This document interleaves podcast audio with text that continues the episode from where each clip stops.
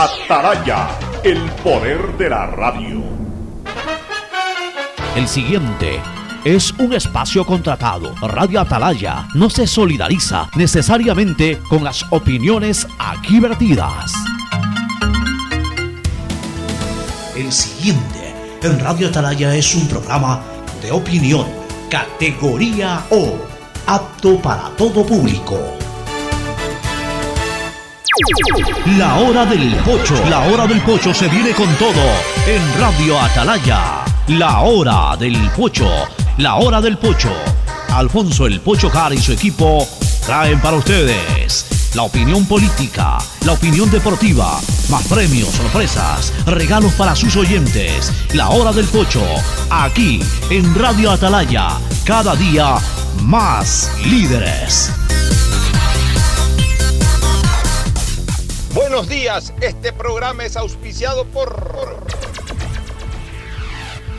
En Claro no hay solo smartphones, también hay una gran variedad de equipos para ti como parlantes y aspiradoras, monitores e impresoras, mini proyectores smartwatch y muchos equipos más. Si eres cliente Claro, llévatelos a 18 meses en claro.com.es conectados podemos más. Aceites y lubricantes Gulf, el aceite de mayor tecnología en el mercado. Universidad Católica Santiago de Guayaquil y su plan de educación a distancia formando siempre líderes. En Banco Guayaquil no solo te estamos escuchando, estamos trabajando permanentemente para hacer cada una de tus sugerencias, porque lo mejor de pensar menos como banco y más como tú es que lo estamos haciendo juntos. Banco Guayaquil, primero tú. Con Claro, conectados con la mayor cobertura, con la mayor velocidad y con la única señal 4.5G, podemos más, porque unidos y conectados somos más fuertes con Claro, conectados con la mayor cobertura. El dragado va porque va, va porque va. Soy Susana González y te cuento todo lo que debes saber del dragado. Seguro te estás preguntando por qué es importante dragar el río Guayas. Porque evitará la pérdida de cultivos y animales, garantizando que los alimentos lleguen del campo a tu mesa. Esta es la obra más esperada por la provincia y el Ecuador entero. El dragado va porque va, va porque va. Prefectura del Guayas. Tu chip plus de CNT cuesta 3 dólares y con él puedes chatear, mensajear, likear y postear a todos influenciar, hablar sin parar, comentar al azar y siempre navegar, compartir y mostrar, subir y descargar, WhatsApp, WhatsApp, WhatsApp, tiktokear, tiktokear. Tu chip plus te da más megas, minutos y redes sociales. Recarga tu paquete desde 3 dólares ya. Chip plus CNT, como para internetear.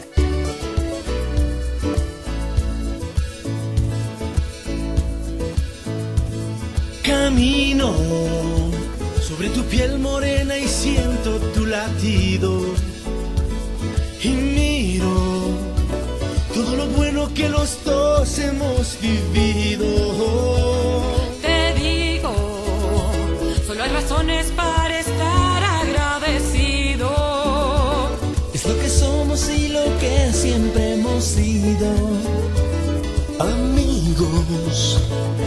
Ganamos cuando mucho hemos perdido. Somos lo mismo, porque peleamos contra el mismo enemigo. Yo sigo hasta el final y tú siempre estás conmigo. Hemos caído, pero no nos han sí señor, y tú eres mi Ecuador. Ecuador, ecuatoriano. 680, sistema de emisoras Atalaya. En su año 78 reciban el saludo del Pocho desde esta columna de la libertad de expresión, honrando todo el tiempo las iniciales de sus tres nombres. SEA, radio seria, emotiva y altiva. Por eso una potencia en radio, un hombre que ha hecho historia, pero que todos los días hace presente y proyecta futuro en el dial de los ecuatorianos. Este es su programa matinal, la hora del pocho de este 25 de enero del año 2022. Aquí estamos para hacer nuestro programa. Hoy vamos a desarrollar una vez más el tema este de la inseguridad. El presidente de la República habló hoy en cadena de radios, algunos conceptos importantes. Hoy también es un día eh, que yo no lo voy a considerar de luto porque si algo va a abortar hoy día es la ley que promulgue esa asamblea. Si algo va a abortar hoy día es eso porque el presidente va a interrumpir ese embarazo de esa, de esa ley. Ya lo ha anunciado que la va a vetar si es que se extiende un poquito más, una letra más, de lo que a mi criterio también malhadadamente ordenó en su momento la Corte Constitucional. Pero si fue malhadado lo uno, esto es crecido exponencialmente en, en- en malo lo que está proponiendo la Asamblea. Así que esa ley del aborto terminará abortando en Carondelet, porque el presidente hoy día ha ratificado de que definitivamente la va a vetar, tendrá que tomar la decisión sobre si parcial o totalmente, pero la va a vetar en donde se vaya un poquito más allá de lo dispuesto por la Corte Constitucional. Bueno, de todo eso vamos a hablar, entrevistaremos también al economista Galo Cabanilla para hablar un tema, sobre el tema de economía Eh, y por supuesto hoy día trataremos de tener un espacio mayor para el tema de eliminatorias cuando estamos a 48 horas del decisivo partido contra Brasil, tan decisivo que decide nuestra clasificación. eh, digamos que la posibilidad de nuestra clasificación inmediata, porque no es que si es que perdemos con Brasil ya estamos fuera ni nada, pero si es que empatamos prácticamente estaríamos adentro. Y si ganamos estamos totalmente adentro de la Copa del Mundo Qatar 2022, que se va a jugar este año, a finales de este año cambió un poquito la modalidad por el tema del clima, no tanto por el COVID, pero esa coincidencia en Pascuales generó esto del, del clima que finalmente termine adaptándose a las circunstancias eh, epidemiológicas del, de- del mundo, porque esto de que se iba a jugar en Qatar en noviembre no se definió en el 2020 o a partir del COVID, esto se definió prácticamente desde que se le dio la sede a Qatar, pero cayó como anillo al dedo por todos estos temas de salud pública que ha tenido el planeta entero. Entonces todo eso lo vamos a comentar y lo vamos a analizar, pero primero el saludo de Fernando Edmundo Flores Marín Ferfloma al país. Fernando, buenos días. Buenos días con todos, buenos días, Pocho. No sé si Cristina va a estar. No, hoy día, hoy día pidió permiso porque está desarrollando un trabajo justamente a esta Ah, hora ya. en, en- Perfecto. en el norte del país.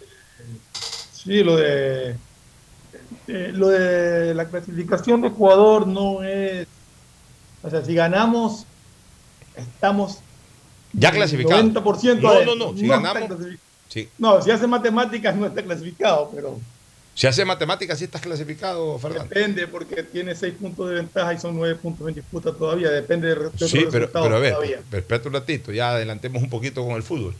Son seis puntos de ventaja ahorita. Bueno, Ya, correcto. pero, pero acuérdate que se enfrentan, es que todo tiene que darse de acorde al calendario, pues se enfrentan entre sí algunos equipos que están abajo de Ecuador con esos seis o siete puntos de distancia.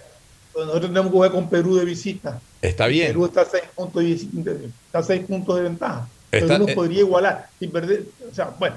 Ya, en todo pero uno- caso, a ver, con, sí. con tres puntos Ecuador caso- está clasificado. Con uno, yo creo que avanza bastante. Y con cero, todavía sus Sigue posibilidades peleando. se mantienen ahí, sino que tendría que meterle mucho más fuelle en las últimas tres fechas. O sea, yo, yo me siento en este momento, me siento como eh, eh, un- un poquito, escúchame, un poquito menos que en eh, noviembre del 2001, cuando ahí sí íbamos a la segura de que con un empate matemáticamente clasificábamos. Me siento un poco menos que en el, en el 2005, en que sabíamos que también con un empate clasificábamos.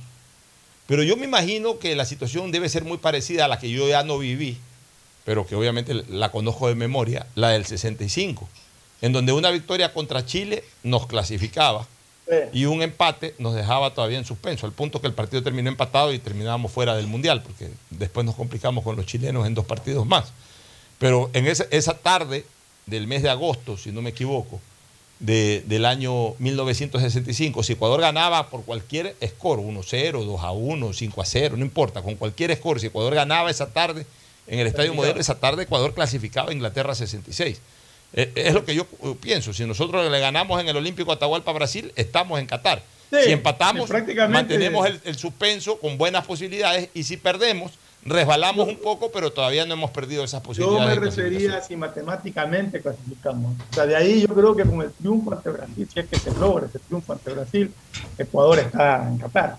Eh, el punto con y el, el punto adicional sería que seríamos la única selección en ganarle a Brasil en estas eliminatorias, al menos. Sería el fabuloso. momento. Ojalá que se dé. Oye, En yo te a quiero- del tema de la seguridad. Eso, la- eso que quería entrar aborto, contigo ya. Sí, Mira, La ley del dado- aborto, el presidente de la República dijo que él es partidario eh, de la vida desde la concepción hasta la muerte natural. Que es lo que yo pienso Es también. enemigo de la, mu- de la pena de muerte. Y me parece, me parece bien. O sea, es su manera de pensar y, y que actúe de acuerdo a, a su manera de, de pensar es lo lógico, ¿no? Es, es lo que yo también pienso y he pensado siempre y lo he manifestado siempre. Pero ya vamos a hablar de ese tema eh, en la segunda parte. La tercera será la entrevista y la primera la que vamos a entrar en este momento, seguridad ciudadana. Ya cerca de 40 horas de la rueda de prensa del presidente de la República eh, tomando medidas, ya a veces uno dice, bueno, ¿qué más puede hacer un gobierno en cuanto a toma de decisiones? Ya si el problema era que la comandancia de la policía había perdido liderazgo en la época de, la generalísima Tanya Varela, pues bueno, ya cambiaron a Tanya Varela y pusieron al, al general, eh, al general eh, Cabrera. Cabrera. Cabrera. Ya, que si el problema es falta de policías, bueno, ya están viniendo 1.100 policías, que si el problema es falta de recursos, ya están destinando 9 millones de, de dólares. Ya están las Fuerzas Armadas el domingo en las Ah, que si el problema era que se necesita también el elemento uniformado militar, ya está dispuesto de que estén en las calles. Ah, que el problema es las leyes. Yo no estoy tan seguro que el problema sea totalmente las leyes, no digo que no sean un problema. Yo sí creo que hay que aclararlas un poco más o, redactarlas en sentido de favorecer un poco más la lucha contra, contra la delincuencia y a favor de la seguridad ciudadana. Pero tampoco esa es una limitante absoluta que hoy tiene la fuerza pública. Yo sigo sosteniendo una cosa, Fernando. El problema es operatividad. Y nada más que operatividad. O sea, yo sí creo que todavía hay los suficientes policías para con un buen sistema operativo podernos garantizar, si no en un 100%, pero en un porcentaje mucho mayor la El seguridad problema, ciudadana. Pocho, el problema está en que esa operatividad que se reclama no se la puede ejecutar. Yo no sé si ya nuestras eh, fuerzas policiales y su sistema de, de inteligencia, de planificación para combatir esta delincuencia, eh, no, no, no, se agotaron las ideas, no sé. Pero es que yo- está ahí, en las estrategias que utilizan. Ninguna estrategia que puedan utilizar o que hayan utilizado hasta ahora les ha funcionado. Permíteme replicar un ratito una frase que acabas de usar. No porque esté mal, sino porque más bien me, me trae a, a la imaginación algo. Tú dices, no sé si se hayan agotado las ideas. Y yo digo una cosa, yo no creo que se hayan agotado porque ni siquiera se han iniciado esas ideas. O sea, eh, si, si lo mínimo es tener los policías en la calle, a partir de ahí cualquier cosa nueva que hagas, si es superada por la delincuencia, bueno, ya te superaron porque se inventaron la contraestrategia los delincuentes y te hicieron quedar mal o te ganaron la batalla. Y vamos a la segunda batalla con los policías en la calle. eh, creaste otra cosa y los delincuentes que son avesados y que de repente son más inteligentes crearon una contraestrategia y te volvieron a ganar. Ya, ok. Bueno, entonces se te agotan las ideas porque ya no sabes cómo pelear, porque estás en la calle dando guerra, pero ya no sabes cómo pelear porque las contraestrategias eh, delincuenciales son eh, más sabidas, eh, eh, la- más efectivas. Única- el problema única- es que no se agota porque ni siquiera salen a las calles. O sea, no, partimos ideas- del la comienzo. única- las únicas ideas visibles que hemos tenido hasta ahora que son las famosas batidas en los puntos que ya conocemos dónde son. Y cuando denuncian un asalto en X sitio, parar eh, eh, 24 horas, 48 horas un policía y después ya se va. Ya, son estrategias caducas de hace 50 años. O sea, desde que yo soy muchacho, me acuerdo de esas batidas. Que yo le tenía miedo a los 14, 15 años a esas batidas, porque a veces me robaba el carro de mi papá. No le tenía miedo a la policía o a los militares si estaban haciendo batidas, le tenía miedo era a la, a la gente de A tránsito que estaba por ahí, porque ahí sí, sin licencia. me tenía- entonces, uno le corría las batidas, pero era por, por, por- por el temor de tránsito, no, no por otra cosa. Pues son- esas batidas la- la- las hemos visto toda la vida. Desde que yo tengo uso de razón, he visto esas batidas. O sea, ¿cómo es posible que la policía, no- o sea, esas batidas yo no las veo en ningún lado? Y Ahora, por, el mundo entero saber, nunca he visto esas batidas. Pocho, lo que yo quisiera saber es est- esto de que las Fuerzas Armadas salgan a las calles que hemos venido clamando. Pero van a salir con la misma limitación con que salieron la vez pasada, que solamente pueden estar haciendo efectivamente su chequeo de, de que si cargan armas o no Es cargan armas, es que o yo- van a ser más efectivos en no, no. recorrer y patrullar la ciudad y, y impedir eh, asaltos de- A ver, de- desgraciadamente, desgraciadamente, creo que es lo segundo. Porque hoy día lo escuché al presidente de la República en ese sentido, señalar de que pues tiene que enmarcarse en la constitución, de que sale a, a custodiar, eh, salen a, a controlar el, el- el- el arma, la tenencia ilegal de armas, eh, que es lo que está, eh, mantiene competencia a las Fuerzas Armadas. O sea, eh, eh, infelizmente, el presidente de la República no puede ordenar a, la- a las Fuerzas Armadas que salga a patrullar. O sea, que salga a... a- Es lo que a- todos queremos. que es lo que todos queremos, a contrarrestar la acción delincuencial, sino simplemente a efectuar eh, ciertas, ciertos actos de control que terminan en esto, en las batidas. Pero ahí es cuando yo digo de que hay que tener un poco de ingenio. Ya, ok. Los militares no están facultados para eh, estar eh, eh, atrás del delincuente.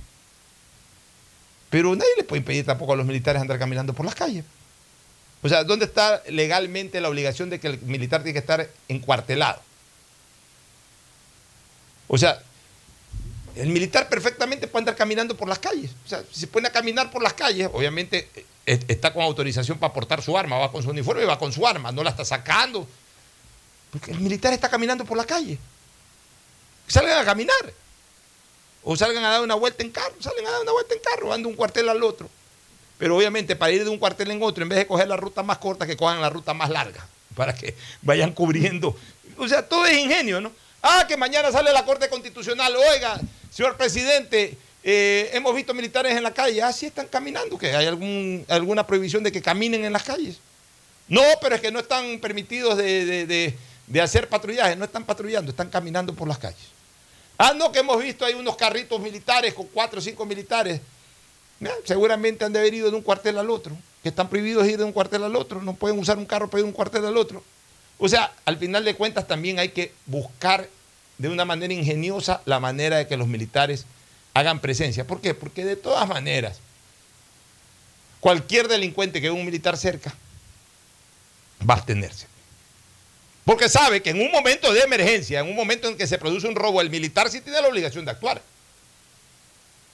El militar tiene la obligación de actuar. Señores, yo no he salido a patrullar, pero delante mío están matando a una persona o están robando a una persona, soy militar.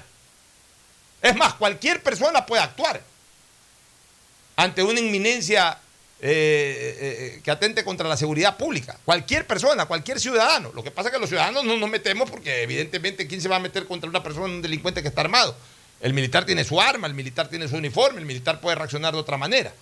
O sea, yo sí creo que hay maneras en que se puede permitir la presencia militar en las calles sin necesidad, de una declaración de que salgan a generar patrullaje. Ahora, eh, la única manera autorizada por la Constitución, hablemos así, para que el militar hoy esté en las calles es que haga control de armas. Bueno, que haga el control de armas, pero más allá de eso yo sí creo que debemos buscar la manera de que los militares estén más activos en la calle. Pero indistintamente de los militares, este, eh, Fernando, indistintamente, vamos ahora a los policías. O sea, el día de ayer, se produ- voy, a, voy a narrar tres actos, deli- cuatro actos delincuenciales, un- dos en Guayaquil, uno en Santa Elena, uno en, en- en la ciudad de Quito. En Manaví también hubo otro. Ya, yo por lo menos conozco bien estos, Clemente. o conozco estos cuatro casos que los voy a recordar. En Clemente hubo otro también. Ya, mira, en Guayaquil se producen casi al mismo tiempo, casi a la misma hora, en pleno centro de Guayaquil, dos actos. Uno de sicariato y otro de robo. El de sicariato termina con la vida de la persona a la que fue objetivo de muerte. Y el de robo, entiendo que fue herido un conserje, un mensajero que fue a retirar un dinero a un banco de una empresa. Volvemos a lo mismo de siempre, Fernando. Están hablando de Luque y Pedro Carbo. Luque y Pedro Carbo mataron a una persona. Exactamente. Ya, esa es la esquina que yo la veía toda mi vida. eh, Donde ya hace unos meses atrás hubo un zafarrancho. y- Hubo un zafarrancho también y terminó una persona Mi- herida, mi- una- mira, una un fatal, mira una fatal coincidencia. Mira una fatal coincidencia. Esquina donde tenía su almacén Teófilo Bucarán, Luque y, y- y Pedro Cargo. Yo trabajaba con mi tío Pedro Harp en su almacén en Vélez, entre Chile y Pedro Carbo. O sea, yo estaba a, Ahí en me- a- la- a- a- a media cuadra, pero En la, constantemente. que, en la que ahora es peatonal. La que ahora es peatonal, ya. E- esa- e- esa- ese sector me lo conozco de memoria. Ya, Luque y Pedro Caro. Ahí mataron a una persona en un acto de sicariato, pero en Aguirre y Pedro Caro, o sea, una cuadra más allá. Una cuadra más allá. Asaltaron a una persona que salía de un banco, debe haber sido de Produbanco o Banco del Pichincha, que por ahí, por, por la calle Pichincha, Pedro Caro, tienen, tienen agencias bancarias. Deben haber asaltado, debe haber salido de uno de esos bancos, asaltaron, o del Banco del Pacífico, dicen que era, no sé. Pero asaltaron a una persona ahí y creo que le hirieron. Dos cuadras más allá, Luque, Aguirre, Valle. Dos cuadras más allá queda la plaza administrativa de Guayaquil. Queda la gobernación, queda el municipio, un poquito más allá hacia, hacia 10 de agosto, y queda la prefectura a la vuelta. O sea, y, y alrededor de Luque y Pedro Carbo, pleno casco comercial de Guayaquil, alrededor de Pedro Carbo quedan algunas entidades bancarias.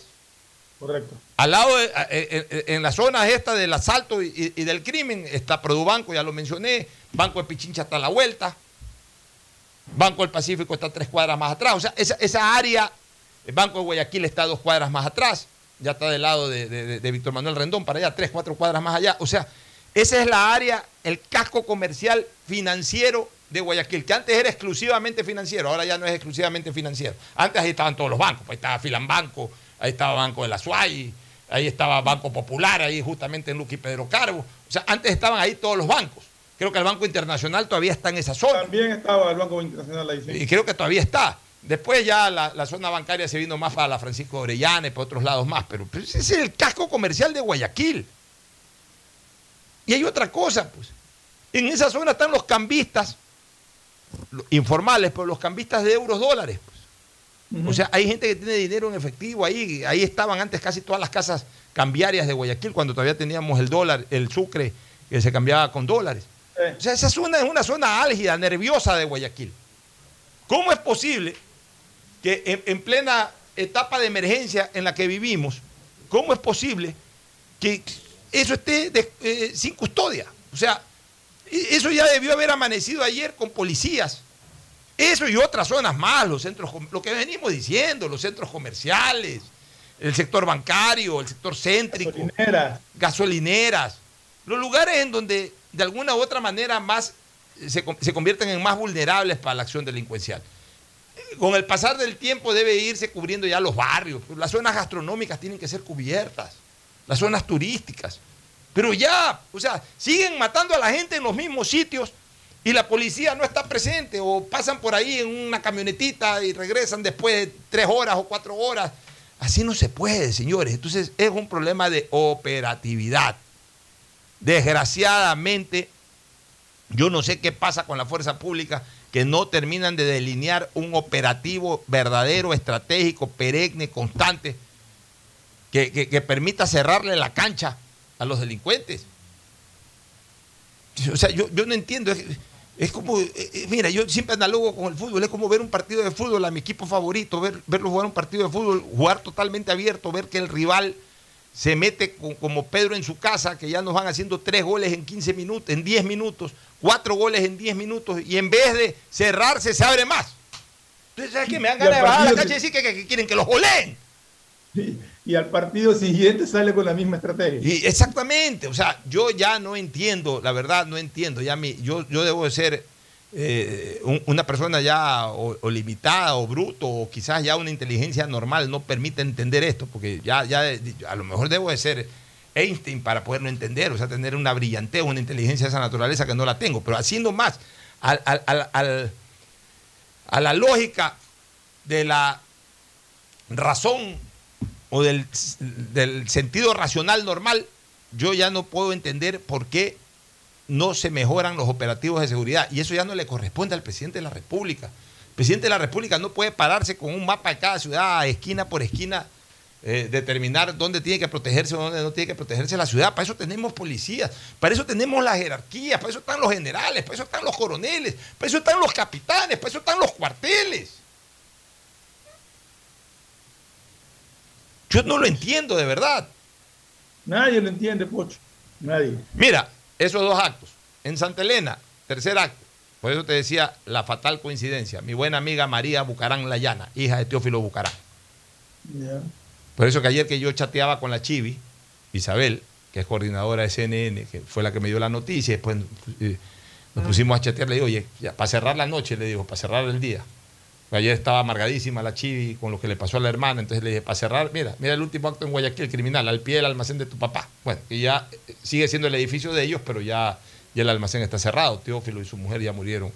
Teófilo hace algunos años y la mujer el año pasado. O sea, la mamá de, de todas estas personas. Pero entremos al caso.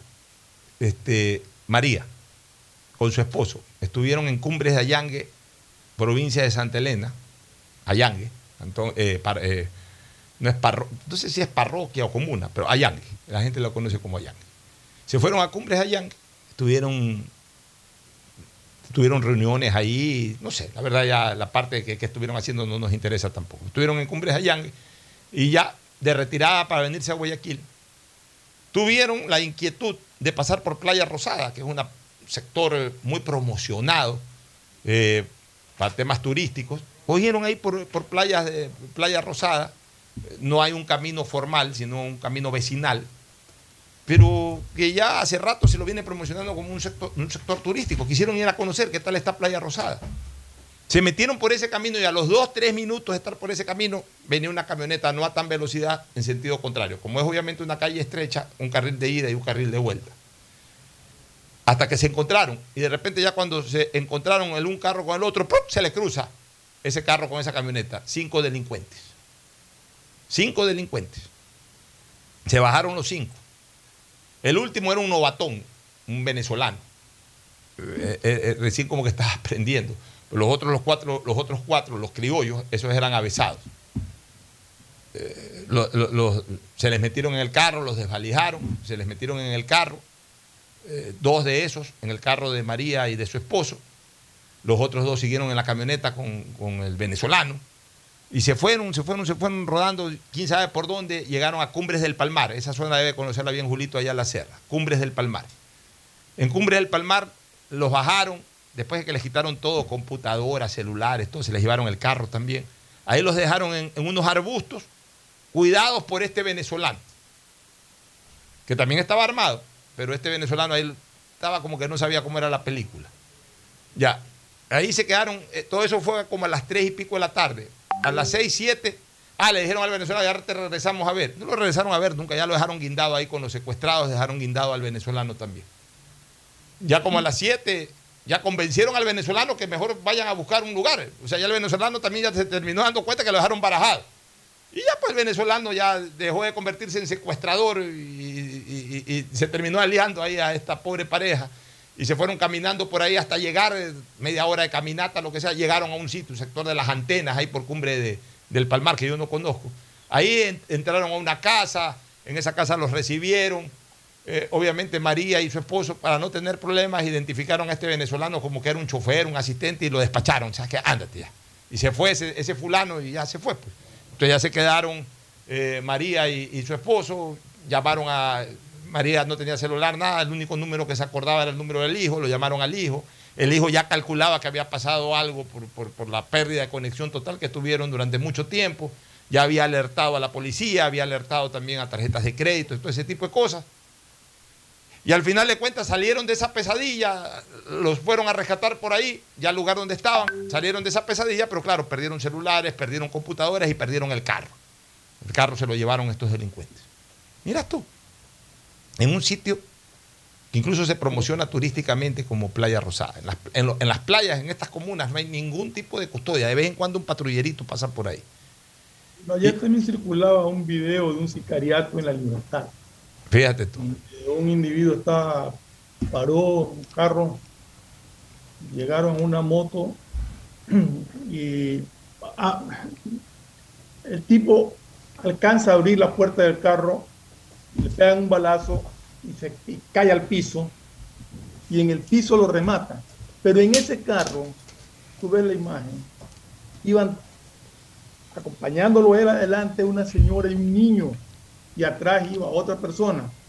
Iba atrás salió corriendo, la señora se bajó con ese niño ahí toda asustada y nerviosa y aquí es donde yo digo, si ese individuo no hubiera abierto la puerta, sino que se hubiera quedado en el carro con la ráfaga de de metralla de balas que, que le dieron. Mata, a este al- señor. mata al niño, a la señora y a la Matan al niño y a la señora. Y a la acompañante, seguramente. la- ahí, dentro de esta desgracia, el hombre cae al piso y los balazos ya no van hacia el carro, sino hacia el hombre. ya cumplieron, su objetivo. Pero, a ver, los sicarios no es que salen a matar a todo el mundo, salen a matar el No, no, objetivo. Pero a veces por matar el objetivo van disparando y no les importa. Ese es el tema. O sea, ya cuando logran su objetivo, ven que a la presa le pegan tres tiros, lo rematan y no, no le pegan un tiro a nadie más, porque ese no es el objetivo de ellos.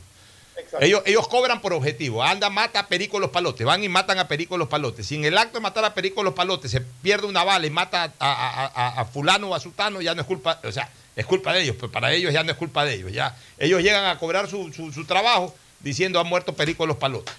Esa esa es la vida del sicario, aquí y en cualquier lado del mundo. Pero Otro, otro, otro a asalto. diario. Otro acto, déjame contarte ya el cuarto. Ya hemos contado dos de Guayaquil, uno de la península de, la provincia de Santa Elena, vamos al de Quito. Hoy ha denunciado Juan Carlos Aisprúa, conductor de Coavisa, Sí. que el día de ayer ha estado caminando, paseando al perrito, lo que sea, ahí en Bos Mediano, que es un sector bueno de Quito, no es un sector eh, eh, aislado, que ya no hay sectores buenos, ni malos, ni, ni peligrosos, ya toda la ciudad, todo el país está- es peligroso realmente. Y lo han chineado. O sea, mira que son diferentes actos, ¿no? Actos de sicariato, actos de, de, de robo común, y hasta esto que es el chineo, que es el viejo asalto, que era lo que más alarmaba hace 40 años, hoy es lo que menos alarma, pero existe todavía. Lo han cogido ahí, lo han. eh, el famoso chineo, le han puesto el, el antebrazo en, en el cuello, le han puesto el Le han puñal. puesto un cuchillo en el cuello. Claro, por eso, el brazo por un lado y el cuchillo por el otro, y, y presta lo que tiene. O sea, el tradicional chineo eh, le hicieron a este joven periodista. O sea, todas las modalidades habidas y por haber, desde sicariato, seguramente vinculado al narcotráfico, Eh, eh, eh, de- delincuencia organizada, no vinculada al, al narcotráfico necesariamente, el chineo común y corriente, el asalto a la salida de un banco, o sea, y la pregunta es, ¿y la fuerza pública? En San Clemente, en Manaví, también hubo un acto de sicariato. Mataron a una persona en una zona que la conocen como la salinera o algo así, que es donde acumulan sal o algo. Y se bajó una persona que tengo entendido es trabajador, este, creo que es, tenía un cargo en el, no sé exactamente, voy a ver si encuentro la información exacta de cuál era el cargo que tenía este señor, y lo, mataron delante de un poco de gente que estaba trabajando ahí, habían casas ahí alrededor del sitio donde él había ido, que parece que había ido a hacer algún negocio. Es decir, en cualquier sitio aparecen sicarios, aparecen criminales, pero casi nunca aparece la policía. Oye, hoy el presidente de la República en la cadena ha dicho una cosa que me parece responsable. Ha dicho, yo no puedo garantizar que voy a ganar la pelea a la delincuencia, pero por lo menos le vamos a dar lucha. Está bien, no garantizo un éxito definitivo porque eso es posterior a la lucha. Y no tengo la menor duda que la actitud del presidente es de luchar. El problema es los jugadores en la cancha. Porque un presidente de un club o un presidente o un director técnico de un equipo dice, no, yo quiero luchar, quiero pelear el campeonato, quiero pelear el partido, quiero pelear la final. Pues si ya en el momento en que arranca el partido, el pobre entrenador está en la banca, el pobre presidente está en, la- en- en el palco, y los que están en la cancha atrás de la pelota juegan demasiado pasivos, por más que tenga la mejor actitud el director técnico o el presidente del equipo, si es que los jugadores en la cancha no la sudan y no la pelean de verdad, no va, a haber, no va a haber ninguna posibilidad de ganar eso. Hoy el presidente ha anunciado que se está recibiendo cooperación internacional, cosa que la pedimos hace siete, ocho meses nosotros, pero no porque nosotros lo hayamos pedido, sino porque era, era clamorosa la necesidad de que nos asesoren. Dice el presidente que está recibiendo cooperación internacional de Estados Unidos, de Israel, de Reino Unido, de Colombia. Bienvenida a esa cooperación, nosotros mismos la hemos pedido. Pero el problema es de que, cuidado, estamos en una necesidad imperiosa de que la cooperación no solamente sea de asesoría, sino ya incluso de operatividad, de inteligencia y de contrainteligencia, es decir, prácticamente de todo. Hoy día está circulando ¿no? un par de videos de un asalto. Individuos con armas de fuego ingresaron, según dice aquí, yo no conozco realmente esta gasolinera, pero dicen que es una Perpel en Bernaza Norte. Acá, la- acá atrás. Guayaquil. Acá atrás. Exacto, exacto. Del Mall del. Sol para más atrás. ese es Exacto, oye. Bueno, dos, tipos, dos individuos armados han entrado, han asaltado a los, a las personas que estaban ahí. Han salido corriendo como... Ya, ya, Entonces, ya es una cosa. Todos los días... sa- sa- ¿Sabes Ahora, una cosa? Todas estas son tomas de cámaras de seguridad. Entonces, siento, siento, me siento como en el tema del COVID. Hoy salgo a la calle, Dios quiera que no me dé COVID, pero en cualquier momento me da COVID. Me siento así. Hoy salgo a la calle, Dios quiera que no me asalten, pero en cualquier momento me van a asaltar. O sea, casi que es aleatorio el tema. Está tan campante la acción delincuencial, tan en campo abierto, que realmente los que transitamos por ese campo abierto no tenemos hoy, porque no tenemos un arma, no tenemos nada. Hoy nos queda un solo camino, rezar un buen Padre Nuestro, una buena Ave María, pedirle a Dios, encomendarnos a Dios y confiar solamente en el en, en- en- nuestro Creador que nos proteja, si considera pertinente protegernos y si no, pues bueno, ya siempre será finalmente, aunque yo siempre digo que esto, bueno, eh, ya no sabría ni qué decirte ni quiero hablar, porque eh, no puedo decir de que yo, yo creo que el destino uno está eh, absolutamente determinado. Incluso cuando uno muere de una manera violenta, como mueren las personas por un crimen, ya eso está este- de- de- determinado, está escrito. Y ya Dios lo sabe, o sea, porque eso ya está escrito, Dios sabe todo, Dios sabe, lo que eh, Dios sabe lo que va a pasar después de mil millones de años con la última persona que vive después de mil millones de años. solamente Pero ya, son, son designios de Dios que uno tiene que aceptarlo, pero mientras, o antes de aceptarlo, mientras uno le pueda pedir, protégeme del mal, como se lo hace en el Padre Nuestro, pues hay que pedirle, protégenos del mal. solamente un, uno una- una- un, un comentario sobre una observación que tú hiciste, Pocho, que dice que el presidente Lazo había asegurado que no podía garantizar que ganara la lucha contra la delincuencia. Pero sí que luchaba. para que no, pero, pero no, para que no haya malas interpretaciones que pueden darse, no dijo contra la delincuencia, sino contra el narcotráfico. Bueno, pues es parte de la delincuencia. la lucha al narcotráfico. O sea, a ver, Ya, está bien. Pero lo que te quiero decir es que no puede garantizarla, pero que sí está ofreciendo la lucha. pero que va- no, que va que va la Pero lucha, sí. nosotros lo que desde acá abajo decimos es, ok, me parece responsable la opinión del presidente, pero exíjale a los que tienen que luchar en la calle que luchen. Exacto. Porque mientras no luchen, entonces ahí no se puede garantizar ni siquiera la lucha. Y la lucha es hacer los patrullajes correspondientes, hacer los patrullajes correctos, hacer un buen trabajo de inteligencia, ya ir descubriendo dónde están todos estos criminales. O sea, hacer inteligencia y hacer operatividad 10 sobre 10. Hoy la operatividad es 3 sobre 10 y la inteligencia es 1 sobre 10. y, y no ha cambiado. Y no ha cambiado. es que desde salieron a las calles los eh, las Fuerzas Armadas o el nuevo comandante de la policía. Hasta ahorita no hay cambio, seguimos en la misma situación. Así es, nos vamos a una pausa y retornamos ya con el economista Galo Cabanilla para hablar algo de economía y luego terminaremos el, el- el espacio destinado a, comentarios políticos y sociales con el tema del aborto, antes de ir al segmento deportivo para hablar de eliminatorias. Pausa y volvemos. El siguiente es un espacio publicitario apto para todo público. La prosperidad y el desarrollo para ti y tu familia va porque va, va porque va. En más de 500 días de gestión, estamos interviniendo en 1.500 frentes de obras y servicios que transforman vidas. En Guayaquil, la vía Cerecita Zafando. En Milagro, la vía Los Monos 10 de agosto. En Colimes, el tan esperado puente. En Balsar, la vía San Isidro Boca de Agua Fría. En Santa Lucía, la vía Santa Lucía Cabullar. Y en Simón Bolívar, la TED de Soledad Chica. En estas obras tomar precaución. Las molestias de hoy son el progreso del mañana. Prefectura del Guayas, Susana Tu chip plus de CNT cuesta 3 dólares y con él puedes Chatear, mensajear, likear y postear. A todos Hablar sin parar, comentar al azar y siempre navegar, compartir y mostrar, subir y descargar. WhatsApp, WhatsApp, WhatsApp. TikTokear, TikTokear. Tu chip plus te da más megas, minutos y redes sociales. Recarga tu paquete desde 3 dólares ya. Chip plus CNT, como para internet. Ecuagen, medicamentos genéricos de calidad y confianza a su alcance. Ecuagen, una oportunidad para la salud y la economía familiar. Consuma genéricos Ecuagen. Con Claro, conectados con la mayor cobertura, con la mayor velocidad y con la única señal 4.5G. Podemos más, porque unidos y conectados somos más fuertes. Con Claro, conectados con la mayor cobertura. Detrás de cada profesional hay una gran historia. Aprende, experimenta y crea la tuya. Estudia a distancia en la Universidad Católica Santiago de Guayaquil. Contamos con las carreras de marketing, administración de empresa, emprendimiento e innovación social, turismo, contabilidad y auditoría, trabajo social y derecho.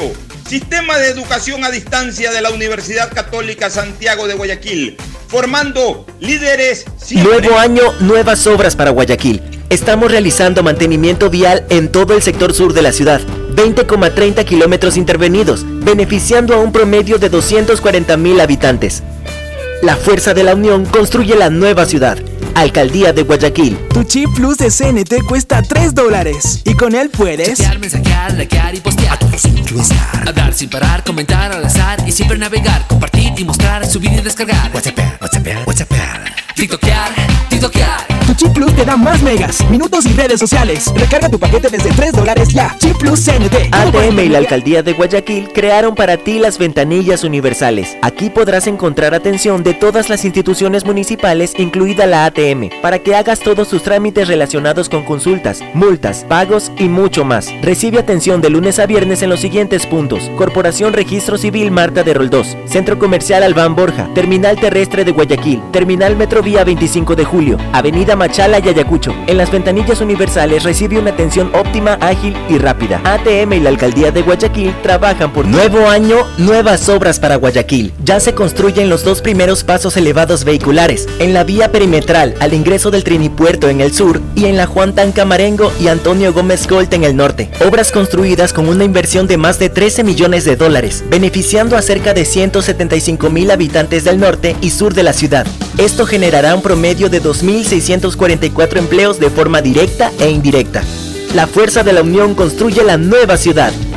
Alcaldía de Guayaquil. El progreso y bienestar para ti y tu familia va porque va, va porque va. En más de 500 días de gestión, estamos interviniendo en 1.500 frentes de obras y servicios que transforman vidas. Distribuidor de tráfico en la vía Aurora San con la vía 1 y la arboleda en la T de Salitre. La ampliación de puentes Bulubulu, Puente Trovador, Puente Estrella y la ampliación de 2 kilómetros de vía kilómetro 26 Puerto Inca Naranjal. En estas y las demás obras tomar precaución. Las molestias de hoy son la prosperidad del mañana. Prefectura del Guayas. Susana González En Prefecta. Banco Guayaquil tenemos una nueva app y la hicimos pensando más como tú. Por eso, ahora puedes hacer tus transferencias en menos pasos. Los pagos de siempre ahora los realizas con un botón, mucho más rápido.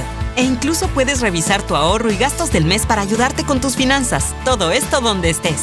Esta no es la nueva app del banco. Esta es una app más como tú. Descárgala, actualízala, pruébala. Banco Guayaquil.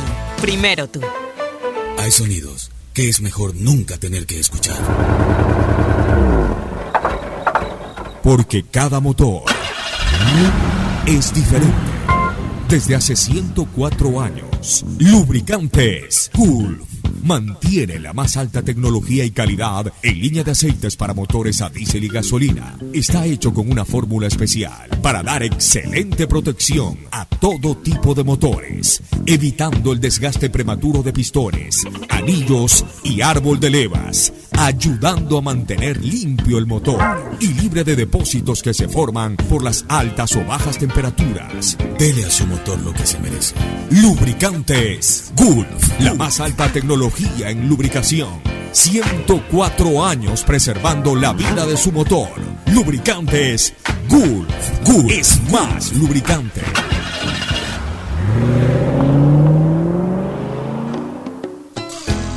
Fin del espacio publicitario. Usted está escuchando un programa de opinión, categoría O, apto para todo público. Muy bien, estamos con el economista Galo Cabanilla, de paso rector de la eh, UTEC, Universidad Tecnológica Empresarial, Empresarial de Guayaquil, UTEC. Bueno, canciller realmente. Yo ya dejé Canciller. de ser ¿Cuál es la rector. diferencia? Porque yo, yo veo ahora o escucho que Carlitos Ortega Maldonado, mi buen amigo, es canciller, que tú eres canciller. ¿Cuál es la diferencia entre canciller y rector? Bueno, el rector es el representante legal de la universidad y según la ley puede tener solamente dos periodos. Ya. El canciller ya es un ya es El dueño de la universidad. Ya es el representante de la universidad. Pues es el dueño de la universidad, pues, por eso que se ponen esto de canciller. Que por ejemplo, en la univers- pero dos años dices tú, pero en la universidad. Dos periodos, dos ah, periodos. dos periodos, claro. Porque en la Universidad Católica, por ejemplo, eh, funciona el esquema de rector de la Universidad Católica y tiene dos periodos, puede Claro. elegirse por cinco años y reelegirse por cinco más. Pero en este, pero ¿por qué? Porque además la Universidad Católica no pertenece a alguien en particular, sino que eh, digamos, Exactamente. eh, es una comunidad universitaria. una comunidad universitaria. Que además recibe fondos del Así Estado. es. En, en este caso, tu universidad recibe fondos del Estado. No, para nada. Ya ni tampoco me imagino la San Francisco, que tiene también un canciller, ni la universidad. Claro, claro. La- las universidades, en definitiva, de, digamos, privadas, no recibimos fondos de- del Estado para nada. Ya. Y es importante, mira este detalle, Fernando, con tanto tiempo y uno no sabía la diferencia. Canciller, en otras palabras, es el dueño de la universidad. y en las universidades que no tienen dueño, es rector. Es como un rector vitalicio. Es una especie de rector vitalicio. Bueno saberlo. Yo sí escuchaba que canciller. Yo, yo pensé que se ponían ese nombre como para hacer un poco más de pompa. De, Eh, rimbombante. más rimbombante. Pues no, tiene, tiene una característica especial, ¿no? Y también sustentada legalmente. Bueno, este, y a propósito, eh, me contabas, y también es una buena noticia, la gente no se informa mucho de estas cosas. Mira que ni siquiera uno que está en el día a día eh, recibe esa información. Estás a punto de trasladar la universidad que actualmente en una pequeña casona eh, funciona en, en- en- la calle, en la calle Guayacanes, de pero estás por inaugurar en mayo el campus universitario ahí al lado del Interhospital. Sí, efectivamente, al lado del Interhospital, en la Avenida de los Bomberos, vamos a inaugurar nuestro nuevo campus universitario, que tiene instalaciones completas absolutamente, eh, espacio para 5.000 estudiantes, tiene laboratorios, auditorios. ¿Cuántos metros cuadrados tiene ese, campus? Bueno, esos son como 5 hectáreas, son como, como 5 hectáreas, casi O sea, 5 50 mil. Exacto. Viniendo, viniendo de la. Viniendo 50 de mil metros cuadrados, es bastante Guayaquil, grande. Claro.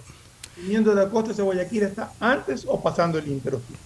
Antes del Interhospital. Viniendo hacia Guayaquil. Viniendo hacia Guayaquil. Antes del O sea, Interhospital. antes del hospital del IES también. Antes Claro. del hospital, claro, lógico, antes del hospital. de- Donde antes habían unas canchas de fútbol que las manejaba Yosimar Andrade. Eh, No, eh, no, no, no. Un poquito antes. No, no, un poquito antes, un poquito antes. O sea, justo al lado del Interhospital. Ya pasando la Y de Portete con. con- Exactamente, pasando la Y. Bueno, interesante. Me imagino va a haber canchas de fútbol, de Exactamente, tenis. canchas de fútbol, canchas de ¿Qué, qué tenis, facultades gimnasio. ¿Sabes ¿Qué que Nosotros tenemos casi todas las facultades, a excepción de... Medicina, ¿no? No tenemos la carrera de medicina, pero ya tenemos la carrera de nutrición y vamos a continuar con enfermería, medicina, etcétera. Va- Van a abrir medicina en Es- algún momento. Exactamente. Y, y en el ámbito, en otros ámbitos académicos, ¿qué otras facultades? Tenemos de, de economía, administración, de tecnología. Derecho. De derecho, claro. Tenemos una carrera de derecho muy interesante, tiene mucha, mucha civil cabida. tiene. No, ingeniería civil no tenemos, tampoco arquitectura, pero sí tenemos, pero, pero, pero estamos mucho en el área de tecnologías, como te digo. Tenemos eh, eh, carreras como, como riesgos, como logística, puertos y aduanas, comercio exterior. Interesante. o- Otro tipo de Y carreras. sabes una cosa, Eh, vale la pena señalarlo. Este, estás entrando a un sector de la ciudad un poquito desguarnecido en el tema eh, académico. Lo más cercano ahí es la Universidad Católica y hay una más pequeña que es la de Casa Grande, pero que tiene eh, pocas escuelas, más tiene que ver con, con el tema de comunicación que está ahí por el Albán Borja. No sé qué otra universidad hay por el área de la Vía de la Costa. No, pues solamente sería la católica. La católica que No, está en la Carlos Julio está- Rosemena. Que ya está en la Carlos Julio Rosemena. Pero de ahí, bueno, estaba creo que la Universidad del Pacífico y está la Salesiana, me parece. Ya, bueno, pero en todo caso es una nueva opción para la gente del oeste de la ciudad de Guayaquil que ha crecido muchísimo con tantas urbanizaciones hacia la vía de la costa, la propia Ceibos, Colinas de los Ceibos, Ceibos Norte, todo ese sector Claro. que ha crecido inmensamente. Una ¿Algo ibas a cosa, decir, Fernando? ya- ya sí, le quería preguntar si ya tienen egresado o todavía están desarrollando carrera. O sea, no sé cuántos años tiene la universidad ya como otorgando La títulos. universidad nació en el año 2000. Entonces tenemos pues eh, egresados en todas las, de- bueno, graduados ya en todas las carreras. Graduados. Ya hay gente que está ejerciendo años. académicamente. Claro, ejerciendo académicamente y todo. Como te digo, ya tenemos 21 años, eh, este, cumplimos, vamos a cumplir los 22 años. O sea, nacieron con el siglo. Con el siglo. Muy bien, Pero ahora no sí. todas las carreras. No, pues no todas las carreras, todo es un... todo Vamos, es- Van, van incorporando poco se, a se poco. van carreras. incorporando poco a poco. vamos con la ¿Cuál temática. ah? Sí, ¿ah? Solamente para curiosidad, ¿con cuál comenzaron? ¿Qué carrera fue la, la inicial? De la el- la especialidad nuestra fue el tema de administración de negocios inicialmente. Vamos ahora sí con el tema eh, eh, convocante. eh, la situación económica del país, el proyecto de ley que fue presentado en materia tributaria, eh, lo que se está planteando sobre reformas laborales. ¿Cuál es tu criterio general sobre cada una de estas cosas? Yo creo que es una ley que debió haber sido matizada mediante una discusión en el Congreso Nacional. Lamentablemente no hubo tal discusión y entró de cajón. Y por eso... O sea, hubo la discusión, pero nunca se terminaron de poner de acuerdo, por eso entró por Ministerio de la Ley. Claro, incluso hubo como dos, tres informes Así de mayoría, de minoría, etcétera. Pero más allá de eso, nunca se incorporó pues estos, estos, estos temas que se discutieron. No se la, no se la eh, moldeó la ley para una realidad y hoy en día yo considero que es una ley muy fuerte para el bolsillo de los ecuatorianos. Si tú te pones a ver, eh, una persona puede pagar impuestos desde los mil y pico de dólares si es que no hace la, la declaración de gastos que le corresponde. Y las diferencias en cuanto a lo que tienes que pagar entre cuando ganabas dos mil dólares, por ejemplo, si ganas dos mil dólares más o menos, la, la diferencia es entre 9 dólares que pagabas antes y ahora son 460 dólares. Igualmente... Pero eso, eso por la deducción, ¿no? Por lo que se redujo el monto de deducción desde 14 Exactamente, exactamente. Prácticamente eh, ya los gastos personales no te sirven y eso va a provocar evasión tributaria. Porque antes tú pedías la factura, Exacto. ahora ya prácticamente no te sirve.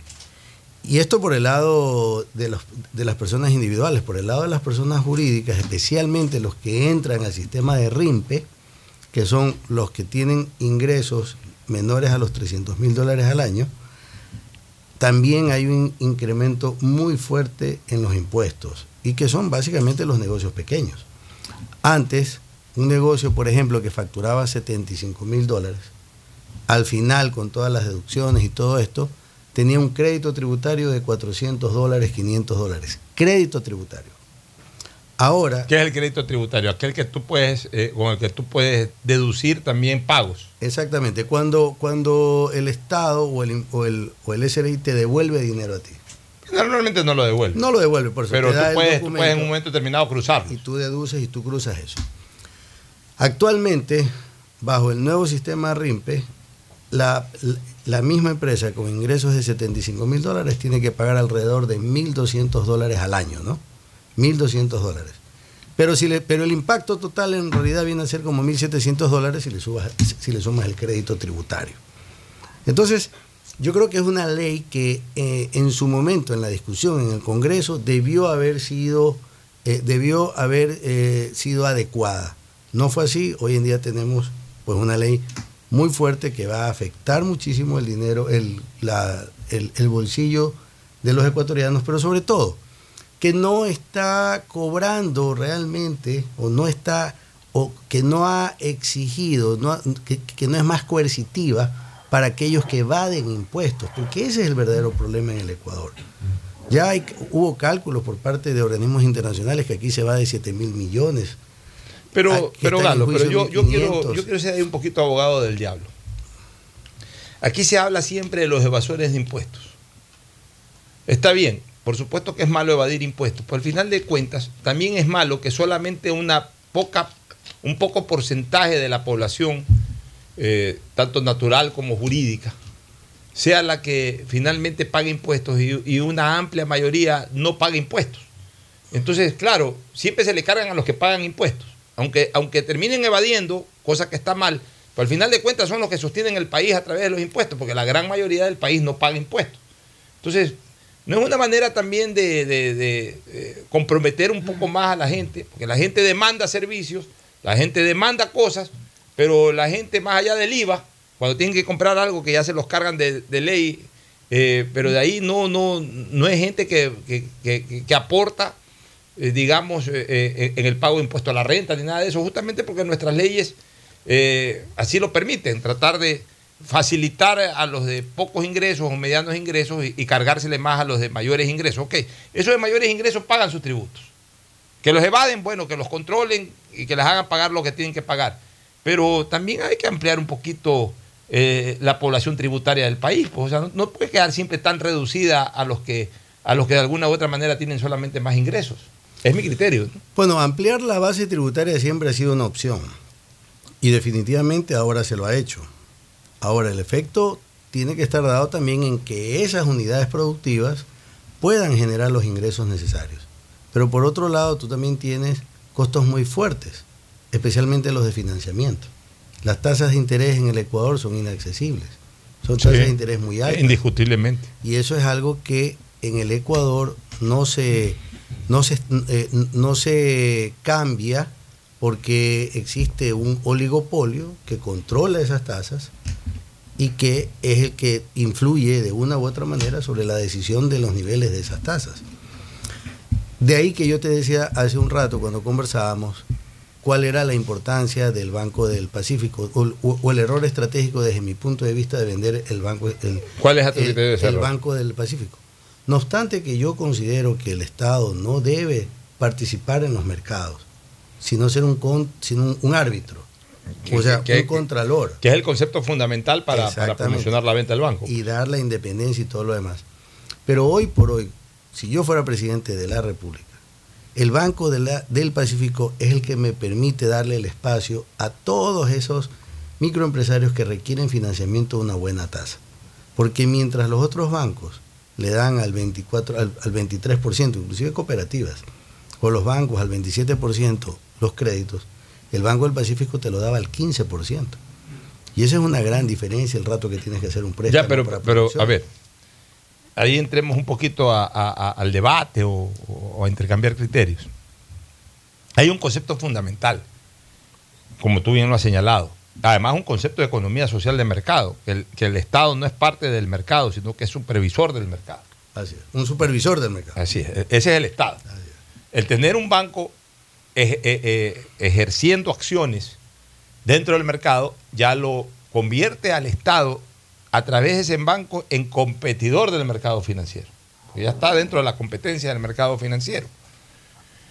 Eh, obviamente esa no es la finalidad del Estado. El Banco del Pacífico en su momento fue tomado por el Estado a cambio del aporte que el Estado dio para, para, para salvaguardar los intereses de la clientela del Banco del Pacífico y de la clientela de otros bancos, que por la quiebra de los bancos, eh, eh, obviamente pues la, la ciudadanía quedó desamparada.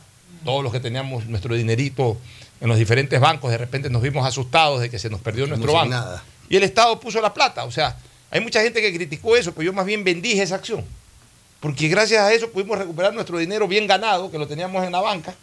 Ah, que el Estado se descuidó en control, eso es otra cosa. Pero la acción en sí de devolvernos la plata fue una acción bendita. Pues si no nos hubiésemos quedado en la calle, todos los ecuatorianos. Bueno, el banco que, el, el Estado que hizo, tomó las acciones de los diferentes bancos a los cuales tuvo que eh, respaldar con más que a los bancos o más que a los empresarios bancarios, eh, respaldar a, a- a los clientes de los bancos. ¿Y qué hizo de los empresarios bancarios? Les cogió las acciones. Es así, ¿no? Eh, En el caso de las acciones del Banco del Pacífico, el, poseedor de las acciones del Banco del Pacífico originalmente fue el Banco Central. Los otros bancos, esa famosa AGD. Tuvieron visiones distintas. La gente del Banco Central le entregó una administración internacional el Banco del Pacífico y lo supieron manejar profesionalmente, por lo menos en los primeros años y luego también. Pero en los primeros años se manejó profesionalmente el Banco del Pacífico y reflotó. Devolvió el dinero y comenzó a generar utilidades. Los otros bancos que fueron manejados por ejecutivos, entre comillas, criollos, puestos por la AGD, muchos de ellos por influencia política o por favores políticos o por lo que sea, terminaron quebrando todos los bancos. De hecho, todos los bancos que fueron tomados por el Estado entre los años 98 y 99 quebraron todos menos el Banco del Pacífico. Así es. Ya, esa es la verdad, esa es la verdad histórica. Entonces, ahora, ok, el banco ha dado ganancias, ha dado ganancias, sí, pero el Estado no tiene por qué ganar plata a través de un, de un mercado privado, sino que el Estado está para otra cosa. Yo creo que lo que tú dices es absolutamente correcto, pero para eso el banco también tiene, el, perdón, el Estado también tiene bancas de inversión social que puedan facilitar aquello como el BIES, por ejemplo, que es autónomo, pero el BIES es un, es un, es un organismo que es parte del Estado a través del Instituto Ecuatoriano de Seguridad Social, como el Banco, el, el Banco Nacional de Fomento, que ahora se llama Ban Ecuador, que lo van a unificar con la Corporación Financiera Nacional, justamente para estos menesteres. Entonces, eh, yo creo que el banco sí, el, el Estado sí puede tener banca pública, pero destinada exclusivamente a la inversión social, no a la utilidad, como es en este caso el Banco del Pacífico, que no deja de ser una institución de naturaleza jurídica privada y cuya principal objetivo es la utilidad. No Claro, sé, o sea, claro pero, el te- pero el tema es que esa banca no ha estado funcionando.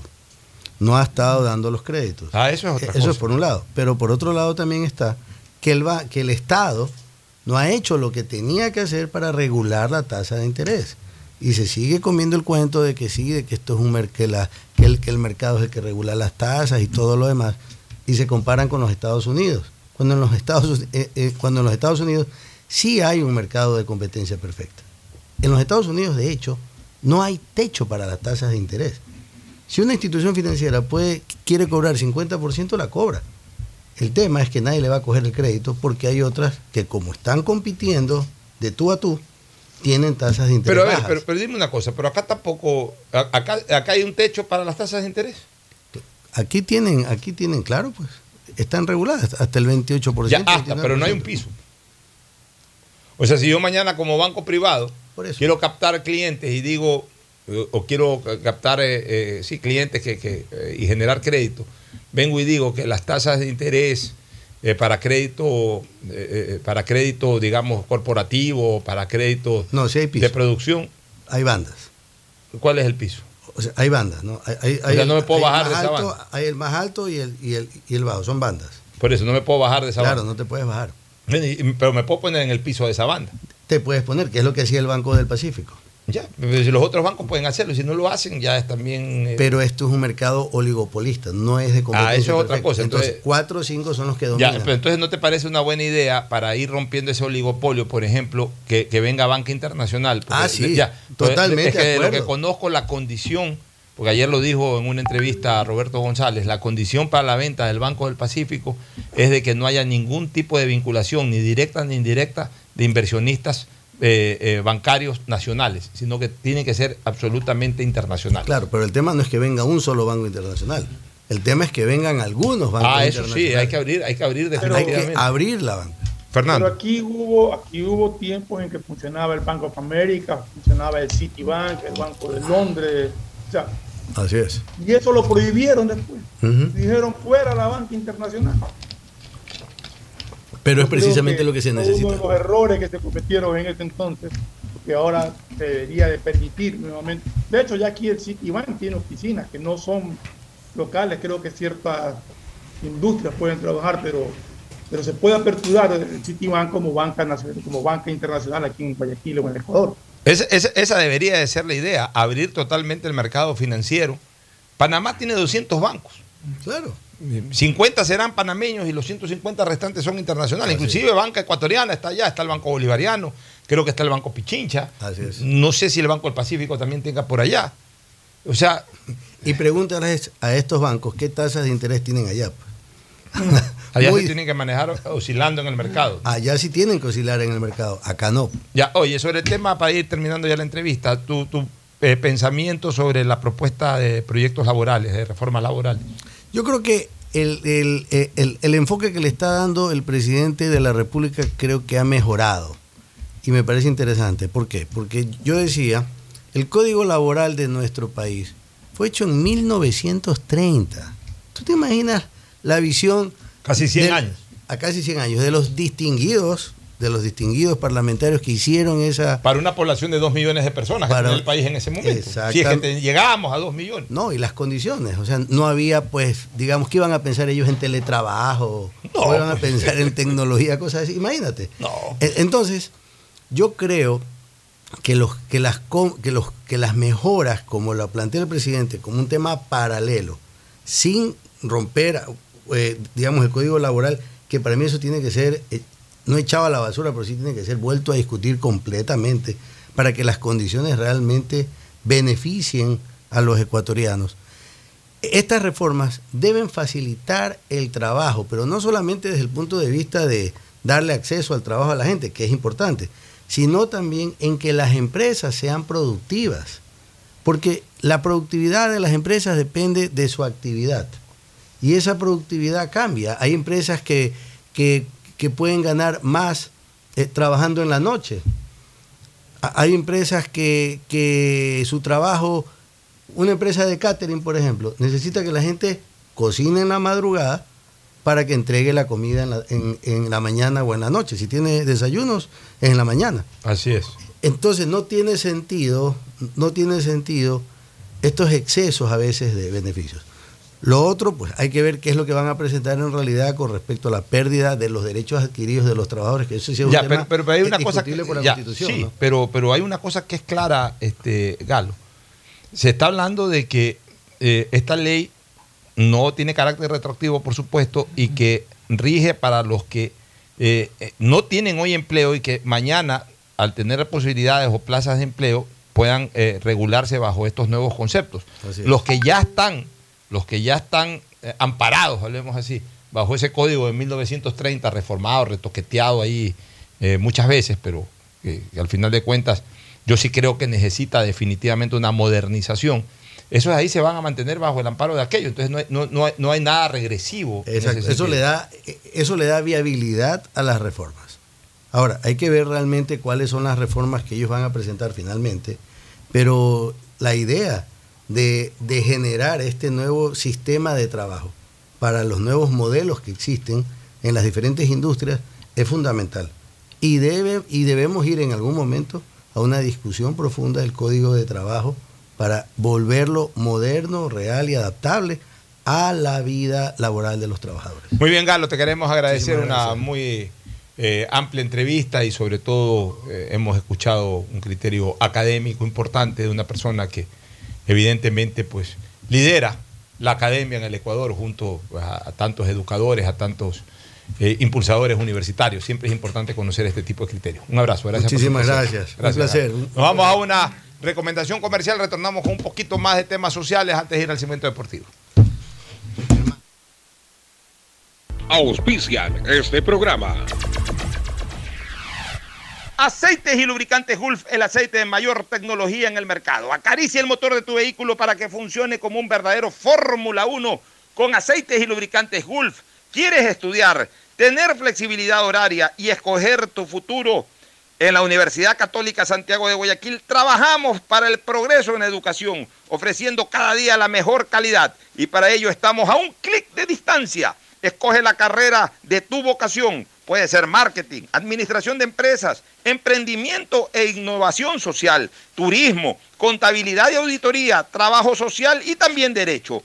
Consulta en nuestra página web mayor información y esquemas de admisión. Universidad Católica Santiago de Guayaquil, formando siempre líderes. ¿Sabías que en Claro hay más que smartphones? Puedes encontrar una gran variedad de equipos para ti, como parlantes y aspiradoras, monitores e impresoras, mini proyectores, smartwatch y muchos equipos más. Y si eres cliente Claro, aprovecha y llévalos a 18 meses. Cómpralos en claro.com.es. Conectados, podemos más. En Banco Guayaquil no solo te estamos escuchando, estamos trabajando permanentemente para hacer cada una de tus sugerencias, porque lo mejor de pensar menos como banco y más como tú es que lo estamos haciendo juntos. Banco Guayaquil, primero tú. Ecuagen, medicamentos genéricos de calidad y confianza a su alcance. Ecuagen, una oportunidad para la salud y la economía familiar. Consuma genéricos Ecuagen. La prosperidad y el desarrollo para ti y tu familia va porque va, va porque va. En más de 500 días de gestión, estamos interviniendo en 1.500 frentes de obras y servicios que transforman vidas. En Guayaquil, la vía Cerecita Zafando. En Milagro, la vía Los Monos 10 de agosto. En Colimes, el tan esperado puente. En Balsar, la vía San Isidro Boca de Agua Fría. En Santa Lucía, la vía Santa Lucía Cabuyal. Y en Simón Bolívar, la TED de Soledad Chica. En estas obras tomar precaución. Las molestias de hoy son el progreso del mañana. Prefectura del Guayas, Susana González, prefecta. Estamos en la hora del pocho. Muy bien, retornamos ya mismo segmento deportivo. Ya está Agustín Filomentor Guevara Morillo, también está Mauricio Zambrano Izquierdo en cualquier momento en el Zoom. Pero terminemos con este tema eh, que es importante porque hoy día la Asamblea definitivamente eh, tendrá que pronunciarse sobre esta ley de interrupción del embarazo.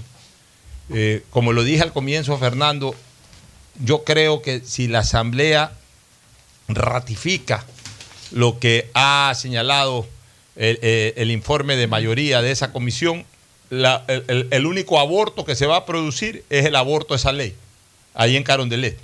Porque ya el presidente fue tajante en el sentido de que no va a dar paso a una sola letra o palabra que se exceda de lo que ha señalado eh, la Corte Constitucional. Ya en este momento no voy a entrar de, de ese acto criminal, a hablar de ese acto criminal de eh, interrumpir un embarazo a los siete meses de vida, a los seis meses y pico de vida. Eso ya es un crimen atroz.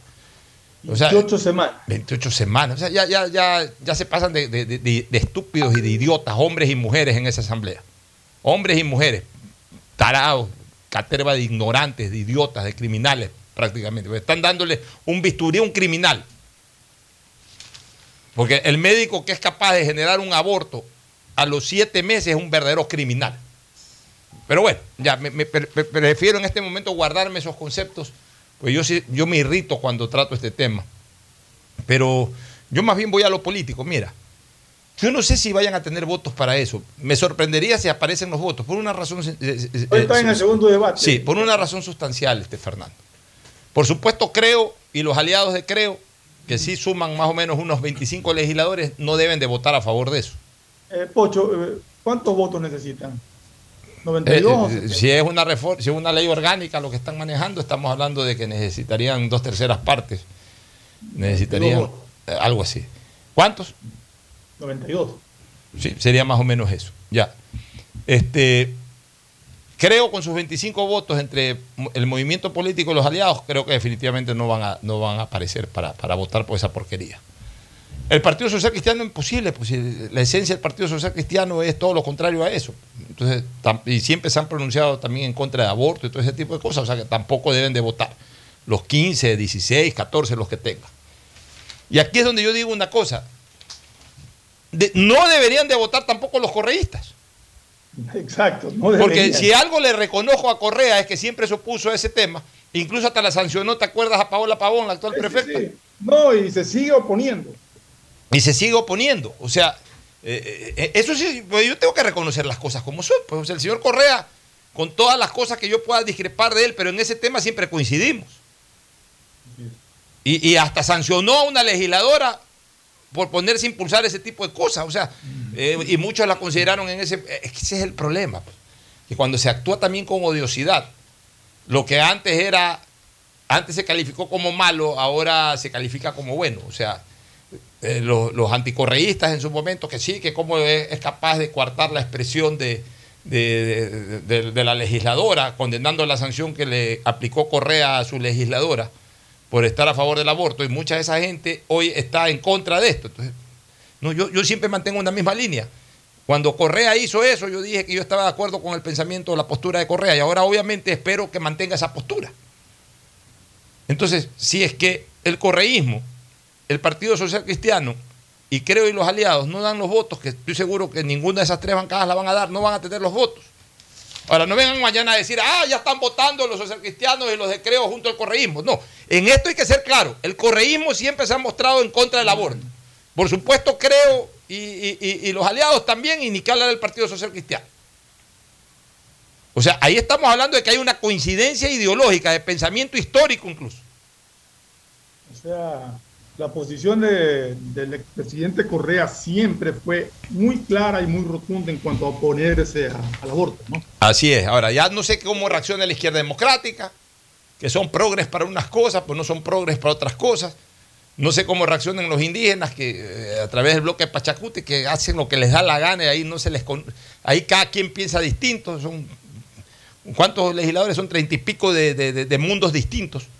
Eh, pues, eh, No tienen ningún tipo de control ni liderazgo. Ya, eh, ahí no sé. Pero yo creo que definitivamente ese proyecto no va a tener mayoría. Y si la llegase a tener, que yo la veo como un imposible matemático, casi que te puedo decir de que es tan imposible de que haya mayoría para ese proyecto, o por, por lo menos para ese informe, como que si Venezuela clasificara al Mundial de Qatar. O sea, matemáticamente las dos cosas son absolutamente improbables. Pero si por esas cosas de la vida, que no, no veo por dónde, llega a haber mayoría, mi tranquilidad es que el presidente de la República haya dicho que lo va a vetar totalmente, o parcialmente, ya verá qué hace el presidente, pero lo va a vetar. Pregunta, Pocho. Si no tiene, si no hay mayoría, se archiva y se lo puede volver a presentar Tendrán que volver a presentar un nuevo informe. con, con las O un nuevo proyecto. un- sí, porque Un tienen nuevo que, proyecto, tienen que cumplir con lo que ha dispuesto la Corte Constitucional. Que desgraciadamente es la que origina todo esto, con esa malhadada resolución o sentencia de abril del año 2021, en que desacatando la norma expresa de la Constitución, legislan paralelamente y se convierten en una especie de asamblea paralela. Interpretó una norma que está clara y expresamente escrita en la Constitución. Así es. Bueno, nos vamos a una pausa comercial y retornamos con el deporte y con la eliminatoria. El siguiente es un espacio publicitario apto para todo público. La prosperidad y el desarrollo para ti y tu familia va porque va, va porque va. En más de 500 días de gestión, estamos interviniendo en 1.500 frentes de obras y servicios que transforman vidas. En Guayaquil, la vía Cerecita Zafando. En Milagro, la vía Los Monos 10 de agosto. En Colimes, el tan esperado puente. En Balsar, la vía San Isidro Boca de Agua Fría. En Santa Lucía, la vía Santa Lucía Cabuyal. Y en Simón Bolívar, la TED de Soledad Chica. En estas obras tomar precaución. Las molestias de hoy son el progreso del mañana. Prefectura del Guayas, Susana Tu chip plus de CNT cuesta 3 dólares. Y con él puedes. Chatear, mensajear, likear y postear. A todos estar. Hablar sin parar, comentar al azar y siempre navegar, compartir y mostrar, subir y descargar. WhatsApp, WhatsApp, WhatsApp. TikTokear, TikTokear. Tu chip plus te da más megas, minutos y redes sociales. Recarga tu paquete desde 3 dólares ya. Chip plus CNT. Todo para internet. Ecuagen, medicamentos genéricos de calidad y confianza a su alcance. Ecuagen, una oportunidad para la salud y la economía familiar. Consuma genéricos Ecuagen. Con Claro, conectados con la mayor cobertura, con la mayor velocidad y con la única señal 4.5G. Podemos más, porque unidos y conectados somos más fuertes. Con Claro, conectados con la mayor cobertura. Si estás escuchando esta cuña y aún puedes caminar tranquilamente, ver a tu familia y sobre todo respirar, quiere decir que aún estás sano y que no debes dejar de cuidarte. El COVID no se ha ido, sigue aquí. Por eso debemos continuar cuidándonos, respetando el distanciamiento, usando mascarilla y vacunándonos. Hazlo por ti y por tu familia. Acude al punto de vacunación municipal en Mucholote. Guayaquil se vacuna. Alcaldía de Guayaquil. Detrás de cada profesional hay una gran historia. Aprende, experimenta y crea la tuya. Estudia a distancia en la Universidad Católica Santiago de Guayaquil. Contamos con las carreras de marketing, administración de empresa, emprendimiento e innovación social, turismo, contabilidad y auditoría, trabajo social y derecho. Sistema de educación a distancia de la Universidad Católica Santiago de Guayaquil, formando líderes. Tu chip plus de CNT cuesta 3 dólares. Y con él puedes. Chatear, mensajear, likear y postear. A todos estar. Hablar sin parar, comentar al azar y siempre navegar, compartir y mostrar, subir y descargar. WhatsApp, WhatsApp, WhatsApp. TikTokear, TikTokear. Chip plus te da más megas, minutos y redes sociales. Recarga tu paquete desde 3 dólares ya. Chip plus CNT. ATM y la Alcaldía de Guayaquil crearon para ti las ventanillas universales. Aquí podrás encontrar atención de todas las instituciones municipales, incluida la ATM, para que hagas todos tus trámites relacionados con consultas, multas, pagos y mucho más. Recibe atención de lunes a viernes en los siguientes puntos: Corporación Registro Civil Marta de Roldós, Centro Comercial Albán Borja, Terminal Terrestre de Guayaquil, Terminal Metrovía 25 de Julio, Avenida Machala y Ayacucho. En las ventanillas universales recibe una atención óptima, ágil y rápida. ATM y la Alcaldía de Guayaquil trabajan por El ti. progreso y bienestar para ti y tu familia va porque va, va porque va. En más de 500 días de gestión, estamos interviniendo en 1.500 frentes de obras y servicios que transforman vidas. Distribuidor de tráfico en la vía Aurora San Borondón, con la vía 1 y la Arboleda en la T de Salitre. La ampliación de puentes Bulubulu, Puente Trovador, Puente Estrella y la ampliación de 2 kilómetros de vía kilómetro 26 Puerto Inca Naranjal. En estas y las demás obras tomar precaución. Las molestias de hoy son la prosperidad del mañana. Prefectura del Guayas. Susana González, prefecta. En Banco Guayaquil tenemos una nueva app y la hicimos pensando más como tú. Por eso, ahora puedes hacer tus transferencias en menos pasos. Los pagos de siempre ahora los realizas con un botón, mucho más rápido. E incluso puedes revisar tu ahorro y gastos del mes para ayudarte con tus finanzas. Todo esto donde estés. Esta no es la nueva app del banco. Esta es una app más como tú. Descárgala, actualízala, pruébala. Banco Guayaquil. Primero tú. Hay sonidos que es mejor nunca tener que escuchar. Porque cada motor es diferente. Desde hace 104 años, lubricantes Gulf mantiene la más alta tecnología y calidad en línea de aceites para motores a diésel y gasolina. Está hecho con una fórmula especial para dar excelente protección a todo tipo de motores, evitando el desgaste prematuro de pistones, anillos y árbol de levas, ayudando a mantener limpio el motor y libre de depósitos que se forman por las altas o bajas temperaturas. Dele a su motor lo que se merece. Lubricantes Gulf, la más alta tecnología en lubricación. 104 años preservando la vida de su motor. Lubricantes Gulf. Gulf es más lubricante.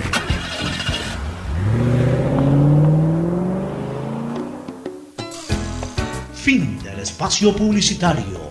Usted está escuchando un programa de opinión, categoría O, apto para todo público. En la hora del pocho, presentamos Deportes. Muy bien, muy bien. Ya estamos con Agustín Filomentor Guevara Morillo. Gracias, Pochito. Iremos también esta semana a Apoyos a la Brasa Barcelona. Claro, a los tiempos, se pone pollos a la onda, brasa sí, Barcelona. porque- un pollito por ahí. De acuerdo, vamos allá, le están esperando al Pocho hace rato. Con lechuga, tomate y con todo. Completo en los cinco locales. Oiga, pero eh, aquí lo que hay que hablar es sobre el tema, pues eh, en los buses, en todos lugares, veo que hay cualquier cantidad de gente, pero noche amarilla, partido con Brasil, nada de público, no hay opción, por ahí hay alguna apelación pidiendo por lo menos el 30%. Eh, eh, es, digamos, la manera de justificar la existencia de estos COE, COE nacionales, COE locales. Cohesionados. Sí, o sea, in- in- increíble. Hoy día acabo de ver algo que me, ya, ya es para volverse loco. Sin embargo, policines, así creo que se llaman, o multicines, no sé, de Quito, están promocionando el partido para verlo en cine. Allá. Cobran tres dólares y pico. Yo siempre he dicho una cosa. Si Ripley, eh, eh, eh, si Ripley existiera, viviera en Ecuador. Si Ripley existiera, viviera en Ecuador. Mauricio Zambrano Izquierdo. También, Mauricio. ¿Qué tal? ¿Cómo están? Buenos días con todos. Sí, justamente eso quería comentarles, que hay un pedido de la FEF para ver si el día de hoy podrían eh, rectificar el COE para Del tener municipio de eh, Quito, parece. presencia el día, el día jueves, el partido de Ecuador frente a Brasil. Eh, incluso solicitan, si es que se puede, si es que está en la posibilidad de que exista una reunión el día de hoy para poder analizar eh, la presencia del público el día jueves en el partido. Único país del mundo que señala este tipo de cosas. Qué mensaje que le estamos dando al mundo. ¿no? O sea, resulta que Ecuador, hoy día el presidente de la República habló de que tenemos el 83% de doble vacunados, 87% de mono vacunados, o, de único, o de- con una sola vacuna. Y, y tenemos ya el 15% con refuerzo, que debe de ser de los números más exitosos en cuanto a campañas de vacunación en el mundo. Y sin embargo, es el único país en el mundo en que hay un evento, en este caso deportivo, de interés mundial. Por encima jugamos con Brasil, de interés mundial. En donde se va a jugar con estadio vacío, mientras en todos los otros países del continente y en todos los países del planeta ya hay este tipo de eventos de interés mundial que, que son también observados, si no por un 100%, pero por lo menos por un aforo interesante, como de un 50, 60, 70%. O sea, regresamos a junio, julio, agosto del 2020. Nos regresa esta gente que lo único que tratan es de hacer o tomar decisiones para justificar su existencia. Ya no estamos en emergencia. Ya la emergencia pasó. Definitivamente pasó. Ya desde que las vacunas le tomaron la posta a la emergencia. Sin embargo, todavía existe este comité de emergencia. Y como ellos quieren justificar su presencia, toman este tipo de decisiones para eso. No verdaderamente para un beneficio de la colectividad. Pero bueno, vamos al fútbol. El este, partido en sí. al Oye, partido en sí. Pocho, A ver, antes de hablar del fútbol, una noticia que, me, que acabo de ver ahorita. El ciclista Egan Bernal, colombiano, eh, forma parte del Team Ineos, donde está Carapaz. Sí, Eh, lesionado. Tuvo un accidente. Este, este ganó el Tour de Francia. Claro, eh, es de los bravos. ¿Qué pasaba con El Bernal? Giro de Italia me parece que también ganó. O el Giro de- No, o es, de- es de los bravos, es un Ah, carapaz sí. colombiano. ¿Qué pasó con, con Sí. Bernal? Bueno, tú has tenido un accidente. ¿Pero que qué? Ha sufrido, tiene una vértebra fracturada. ¿Pero un accidente qué- en qué? Eh, eh, En entrenamiento, Cicleteando. Eh, Ciclismo. Sí, No, en- estaba en entrenamiento. En Estaban entrenamiento. entrenando en, en- en Colombia. Ah, ya. Y que lo ha cogido un vez- carro o, o se ha caído. ¿Qué, qué ha pasado? No tengo Y exactamente. Carapaz denunció el otro día lo mismo, que era peligroso en No Colombia. tengo exactamente eh, qué fue lo que sucedió.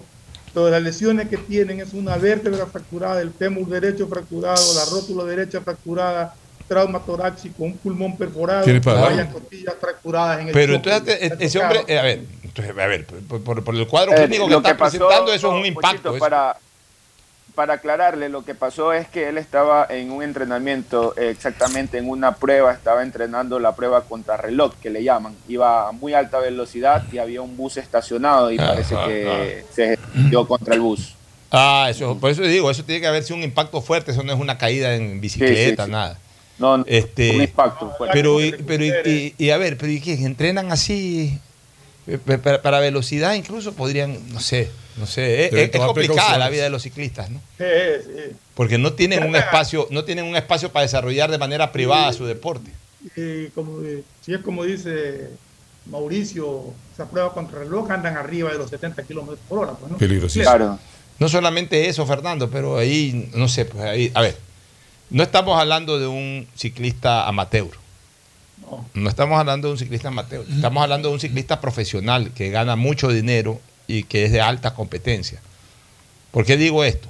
Porque esta gente debe tener un equipo técnico y logístico que le permita eh, trabajar con todas las garantías del caso. O sea, yo no entiendo cómo el equipo de, de- este muchacho, si va a hacer una contrarreloj, no marca de alguna manera la pista y, y- y- lo blinda de cualquier tipo de obstáculo de esta naturaleza. Pues, o sea, para eso están los, los asistentes.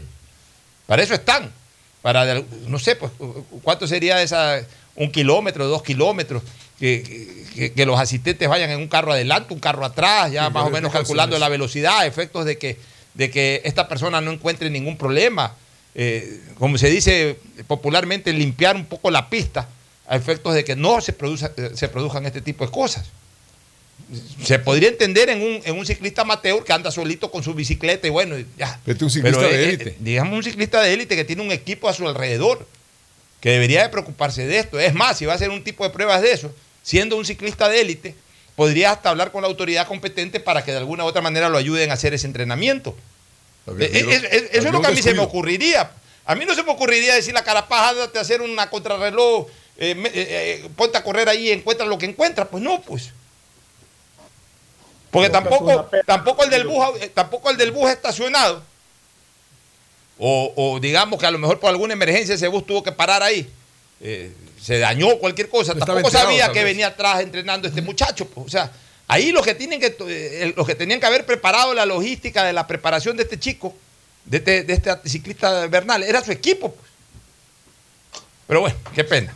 Este, vamos ahora sí con el partido. que se recupere pronto. Así es, con el partido. El este, partido, que, digamos que son los dos partidos que nos interesan, ¿no? Porque salimos de Brasil, pero cuidado con Perú también que nos está esperando. Son los dos partidos en- de, de la jornada. Y para la mí. opción, y la opción de que tenemos siete jugadores con tarjeta amarilla. O sea, ahí hay dos partidos que son bravos este, este jueves. El partido Perú-Colombia, o Colombia-Perú, para Ocho ser con tarjeta exacto. amarilla. Ocho tarjetas amarillas. Sí, pero, pero eh, nosotros ya tenemos que... a ver, lo de las tarjetas amarillas siempre será un riesgo, porque a mi criterio en un torneo todos contra todos es muy limitado eso de que con dos tarjetas ya sufres una suspensión.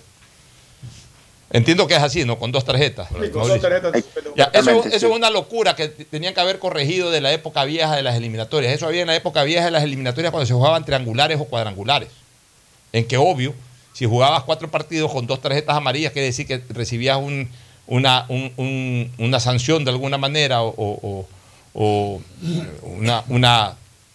eh, una tarjeta eh, en el 50% de los partidos que jugabas.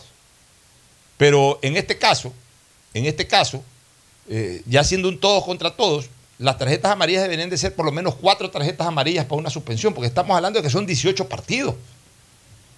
Son 18 partidos.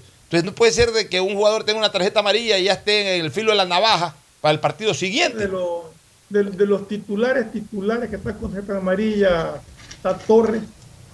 Egner Valencia. En eso, Por ahí esos son los dos únicos. Porque el otro es Por ahí Méndez. puede ser Plata. Plata no es titular, Méndez tampoco es titular. Pero igual tienen tarjetas amarillas. O sea, tampoco tiene tarjeta Claro, amarilla. para, para tener en cuenta, vamos viendo cuáles son los jugadores que tienen tarjeta amarilla para analizarlos.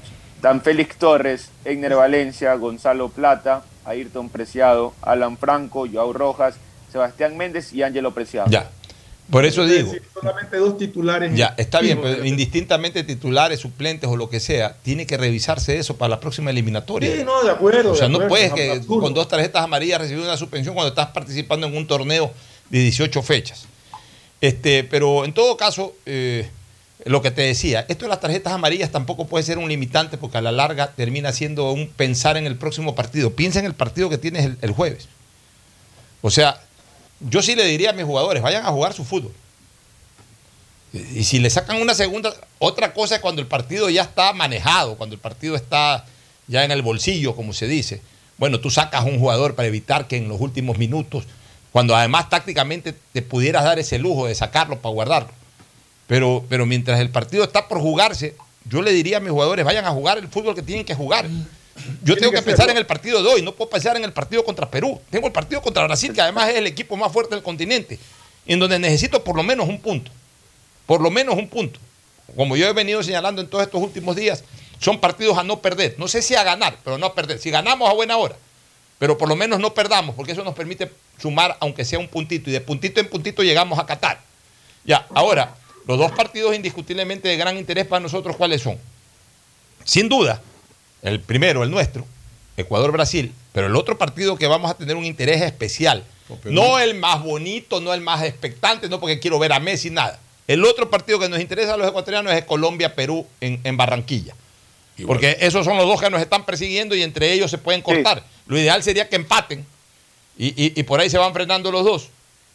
Eh, Obviamente, y si tiene que haber un ganador, no sé, pues ni siquiera te podría decir qué prefiero que, quién prefiero que gane, Colombia o Perú.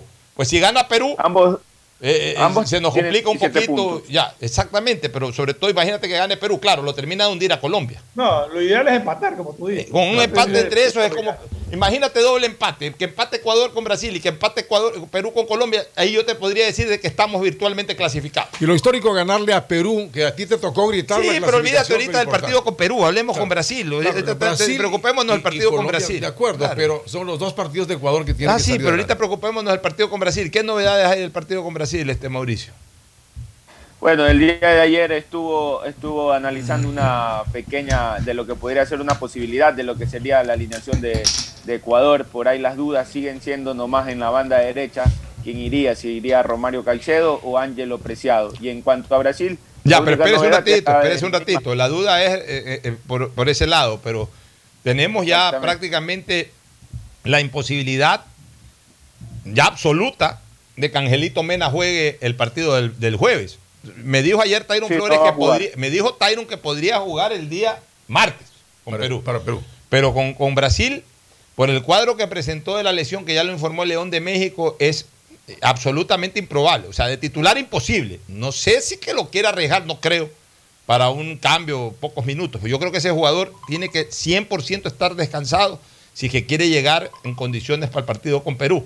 Entonces ahí hay que buscar también otro Creo nombre. que Mena, Mena está descartado para Brasil. Eso es lo que yo pienso, que está totalmente nada, está descartado. Entonces ahí hay que pensar en otro nombre, porque Mena es titular. ¿Qué, qué ha pensado Gustavo Alfaro? ¿Qué se especula que piensa Gustavo Alfaro? Justamente la alineación que ayer más o menos nosotros analizábamos, iría Alan Franco también en, en ese lado, haría como unos, un volante, dos volantes de contención con Carlos Grueso y Alan Franco para jugar con Moisés Caicedo en el medio campo. Ya, y adelante. Adelante irían Michael Estrada junto con Egner Valencia. Ya, y el- y falta uno. pues. Y, el, eh, y Plata. Gonzalo, Gonzalo Plata. Eh, Gonzalo Plata está trabajando de titular. Gonzalo Sí, sí, Plata sí, está trabajando puede, de puede titular. ser uno de los O es, yo, que- yo puede diría que uno ahí o es Gonzalo Plata, o es Gonzalo Plata o es Ayrton Preciado. Cualquiera de los dos. Por uno de los dos. Franco, Franco juega más por derecha, por lo tanto lo que necesitaría es cubrir el lado izquierdo. Sí, cubrir el lado izquierdo o podría jugar con el mismo Plata por derecha, con un punta que puede ser Ener o puede ser eh, Michael Estrada y, y- y jugar con Preciado. O sea, por ahí, por ahí está la duda A que hasta el final eh, en la algún momento, el- el- Alfaro el profesor lo usó Alfaro. por izquierda también un partido. Sí, también lo ha usado por izquierda, podría ser otra opción que Ener juegue por izquierda y ponerlo a sola. Pero por lo menos ya seguro creo que van Domínguez, creo que va a ir Preciado, que ha trabajado más como titular que eh, con Alfaro. Eh, irían eh, Torres. Torres, correcto, Torres, y Estupiñán. Estupiñán. Y yo creo que va esa, va esa terna en el medio campo. Caicedo, Grueso y Franco. Y, y Valencia Sí. adelante. Y de ahí los que podrían manejarse como opciones serían Ayrton Preciado o Gonzalo Plata. Y Michael Estrada, ¿no? O Michael Estrada. Entre esos tres podrían salir eh, lo- lo- los dos faltantes. Es un buen equipo. Vamos a ver. Esperemos el éxito. Eh, algo iba a decir de Brasil, Mauricio. Sí, que no presentaría novedades Brasil. La única novedad que es la que ya todos conocemos, la de Neymar, que no estaría una de sus máximas figuras. Pero de ahí otro todo. jugador que estaba con problemas, no me acuerdo cuál es. Eran dos jugadores, dos bajas tenía Neymar y otro más, que no me acuerdo cuál es ahorita que, que no podía jugar. Bueno, nos vamos a una, a una recomendación final y luego el cierre. Auspician este programa. Aceites y lubricantes Gulf, el aceite de mayor tecnología en el mercado. Acaricia el motor de tu vehículo para que funcione como un verdadero Fórmula 1 con aceites y lubricantes Gulf. ¿Quieres estudiar, tener flexibilidad horaria y escoger tu futuro? En la Universidad Católica Santiago de Guayaquil trabajamos para el progreso en educación, ofreciendo cada día la mejor calidad y para ello estamos a un clic de distancia. Escoge la carrera de tu vocación. Puede ser marketing, administración de empresas, emprendimiento e innovación social, turismo, contabilidad y auditoría, trabajo social y también derecho. Consulta en nuestra página web mayor información y esquemas de admisión. Universidad Católica Santiago de Guayaquil, formando siempre líderes. ¿Sabías que en Claro hay más que smartphones? Puedes encontrar una gran variedad de equipos para ti, como parlantes y aspiradoras, monitores e impresoras, mini proyectores, smartwatch y muchos equipos más. Y si eres cliente Claro, aprovecha y llévalos a 18 meses. Cómpralos en claro.com.es. Conectados, podemos más. En Banco Guayaquil no solo te estamos escuchando, estamos trabajando permanentemente para hacer cada una de tus sugerencias, porque lo mejor de pensar menos como banco y más como tú es que lo estamos haciendo juntos. Banco Guayaquil, primero tú. Ecuagen, medicamentos genéricos de calidad y confianza a su alcance. Ecuagen, una oportunidad para la salud y la economía familiar. Consuma genéricos Ecuagen. El progreso y bienestar para ti y tu familia va porque va, va porque va. En más de 500 días de gestión, estamos interviniendo en 1.500 frentes de obras y servicios que transforman vidas. Distribuidor de tráfico en la vía Aurora San Borondona, con la vía 1 y la arboleda en la T de Salitre. La ampliación de puentes Bulubulu, Puente Trovador, Puente Estrella y la ampliación de 2 kilómetros de vía kilómetro 26 Puerto Inca Naranjal. En estas y las demás obras tomar precaución. Las molestias de hoy son la prosperidad del mañana. Prefectura del Guayas. Susana González, prefecta. Estamos en la hora del pocho. Gracias por su sintonía. Este programa fue auspiciado por... En Claro no hay solo smartphones, también hay una gran variedad de equipos para ti como parlantes y aspiradoras, monitores e impresoras, mini proyectores smartwatch y muchos equipos más. Si eres cliente Claro, llévatelos a 18 meses. En claro.com.es conectados podemos más. Aceites y lubricantes Gulf, el aceite de mayor tecnología en el mercado. Universidad Católica Santiago de Guayaquil y su plan de educación a distancia, formando siempre líderes. En Banco Guayaquil no solo te estamos escuchando, estamos trabajando permanentemente para hacer cada una de tus sugerencias, porque lo mejor de pensar menos como banco y más como tú es que lo estamos haciendo juntos. Banco Guayaquil, primero tú. Con Claro, conectados con la mayor cobertura, con la mayor velocidad y con la única señal 4.5G. Podemos más, porque unidos y conectados somos más fuertes. Con Claro, conectados con la mayor cobertura. El dragado va porque va, va porque va. Soy Susana González y te cuento todo lo que debes saber del dragado. Seguro te estás preguntando por qué es importante dragar el río Guayas. Porque evitará la pérdida de cultivos y animales, garantizando que los alimentos lleguen del campo a tu mesa. Esta es la obra más esperada por la provincia y el Ecuador entero. El dragado va porque va, va porque va. Prefectura del Guayas.